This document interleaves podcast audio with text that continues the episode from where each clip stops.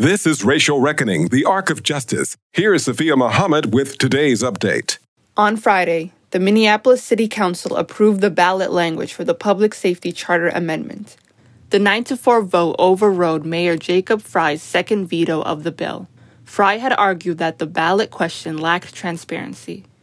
Yes for Minneapolis, a coalition of activist organizations and Twin Cities residents, has spearheaded the push to include the public safety question on the ballot. Minister Janae Bates is with Yes for Minneapolis. She says the council's vote means the coalition's vision for public safety is that much closer to becoming a reality. Yes for Minneapolis has been excitedly pushing to create a Department of Public Safety. And what this does is it will replace our current armed police response only model that we have in Minneapolis with a department that is more expansive. The proposed Department of Public Safety would include mental health specialists, violence interrupters, and other crisis intervention experts.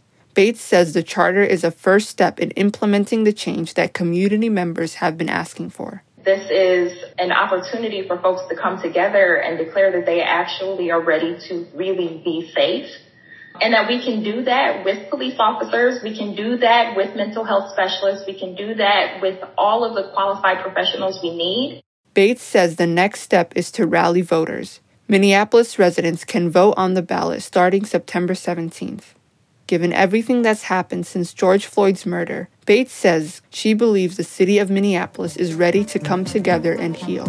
For the Racial Reckoning Project, I'm Sophia Mohammed. Racial Reckoning, the Arc of Justice, is produced and supported by Ampers, diverse radio for Minnesota's communities, in partnership with KMOJ Radio and the Minnesota Humanities Center.